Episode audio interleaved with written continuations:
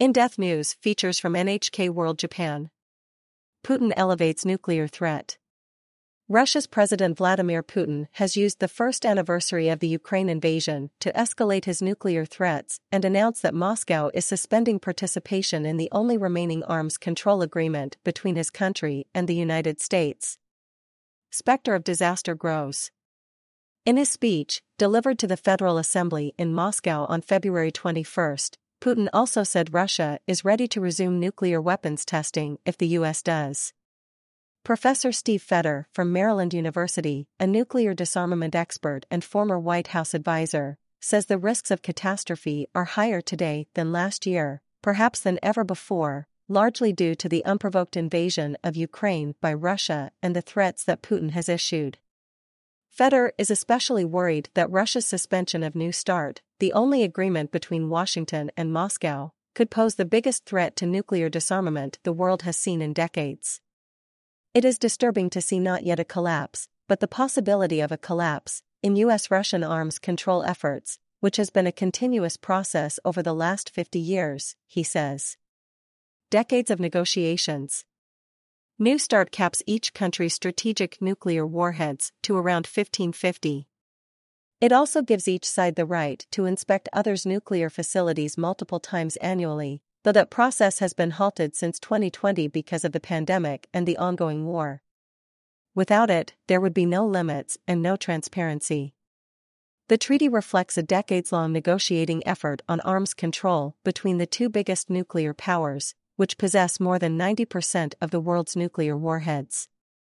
The original START was signed in 1991 between U.S. President George H.W. Bush and Soviet General Secretary Mikhail Gorbachev, just months before the collapse of the Soviet Union. The two superpowers each agreed to reduce their arsenals from more than 10,000 deployed warheads to fewer than 6,000 by 2009. In 2010, US President Barack Obama and Russian President Dmitry Medvedev signed New START. Fetter, who served in the Obama administration at the time said, There was such a sense of optimism and excitement we could reduce the reliance on nuclear weapons and greatly reduce the nuclear threat they pose, not just to our two countries, but really to the entire world. Putin made it clear that he wasn't pulling out of the treaty altogether, merely suspending Russia's participation. The Russian government has explained it will still adhere to agreed limits on nuclear missiles and keep the U.S. informed about changes to its arsenal. But New START is set to expire in 2026, and Fetter says Washington and its allies must do everything they can to get Moscow back to the negotiating table to discuss a framework for the way forward. I'm concerned Putin may make another mistake or miscalculation by escalating to the use of nuclear weapons. So I would say, while it's not likely, the risk is far too high given the enormous consequences that any nuclear attack would have. The China complication. Other experts are concerned that Putin's comments may influence a growing nuclear power, China.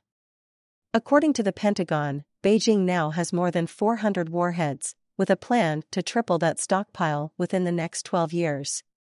Sharon Squassoni, an arms control specialist and international affairs research professor at George Washington University, says that poses a new threat to disarmament. I guess the Chinese have decided that they need more forces, because of developments they find threatening in the United States.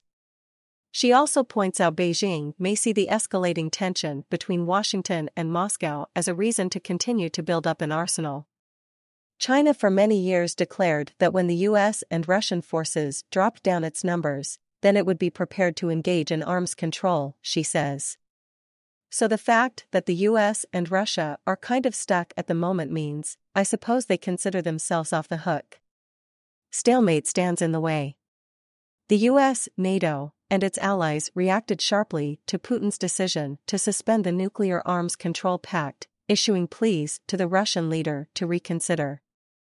But with Putin blaming the West and Ukraine for what he describes as a special military operation, a stalemate exists that stands in the way of negotiation and dialogue. Yoshida Mayo, NHK World. Correspondent